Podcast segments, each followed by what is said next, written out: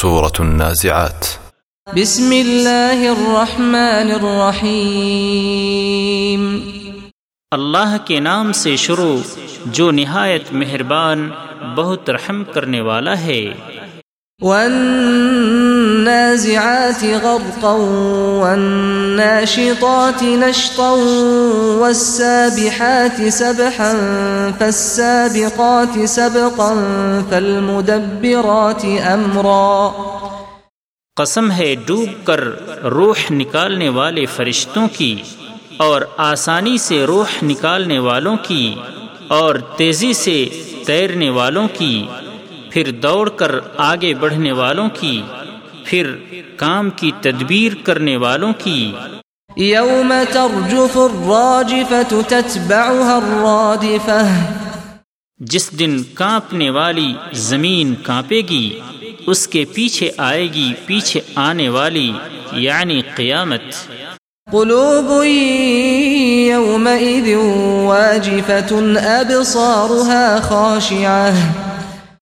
اس دن کئی دل دھڑکتے ہوں گے ان کی آنکھیں جھکی ہوں گی۔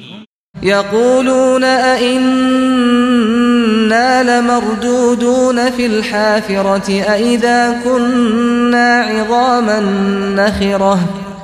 وہ یعنی کافر کہتے ہیں کیا ہم یقیناً پہلی حالت میں لوٹائے جائیں گے؟ کیا جب ہم گلی سڑی ہڈیاں ہو جائیں گے؟ قالوا تلك إذا كرة خاسرة.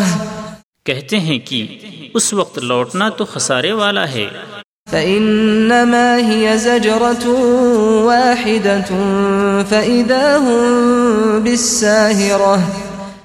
چنانچہ وہ تو صرف ایک خوفناک ڈانٹ ہوگی تب لوگ ایک دم کھلے میدان میں جمع ہوں گے۔ هل أتاك حديث موسى؟ یقیناً آپ کے پاس موسا کی بات آ چکی ہے۔ إذ ناداه ربه بالواد المقدس طوى۔ جب اس کے رب نے مقدس وادی طوا میں اسے پکارا تھا۔ اذهب إلى فرعون إنه طغى فقل هل لك إلى أن تزكى وأهديك إلى ربك فتخشى. کہ فرعون کی طرف جاؤ، بے شک اس نے سرکشی کی ہے۔ پھر اسے کہو، کیا تو پاک ہونا چاہتا ہے؟ اور میں تیرے رب کی طرف، تیری رہنمائی کروں کہ تو ڈر جائے۔ فأراه الآية الكبرى فكذب وعصى ثم أدبر يسعى فحشر فنادى فقال أنا ربكم الأعلى. چنانچہ اس نے یعنی موسا علیہ السلام نے اسے بڑی نشانی دکھائی، تو اس نے اسے جھٹلایا اور نافرمانی کی۔ پھر وہ پلٹا، فساد کی کوشش کرتا ہوا۔ پھر سب کو جمع کر کے اعلان کیا تو کہا میں تمہارا سب سے بڑا رب ہوں۔ فأخذه الله نكال الآخرة والأولى۔ تب اللہ نے اسے پکڑ لیا آخرت اور دنیا کے عذاب میں۔ إن في ذلك لعبرة لمن يخشى۔ بے شک اس میں اس کے لیے عبرت ہے جو ڈرتا ہے۔ أأنتم أشد خلقا أم السماء بناها؟ کیا تمہاری دوبارہ پیدائش زیادہ مشکل ہے یا آسمان کی جسے اسی نے بنایا ہے؟ رفع سمكها فسواها وأغطش ليلها وأخرج ضحاها۔ اس نے آسمان کی چھت بلند کی، پھر اسے ٹھیک ٹھاک کیا اور اس کی رات کو تاریخ اور اس کے دن کو روشن بنایا۔ والأرض بعد ذلك دحاها أخرج منها ماءها ومرعاها والجبال أرساها اور اس کے بعد زمین کو بچھایا اس میں سے اس کا پانی اور اس کا چارہ نکالا اور پہاڑوں کو مضبوط گاڑ دیا۔ متاعا لكم ولأنعامكم یہ سب تمہارے اور تمہارے جانوروں کے فائدے کے لیے ہیں۔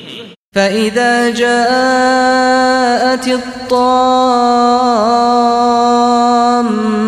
الكبرى پھر جب بڑی آفت یعنی قیامت آ جائے گی۔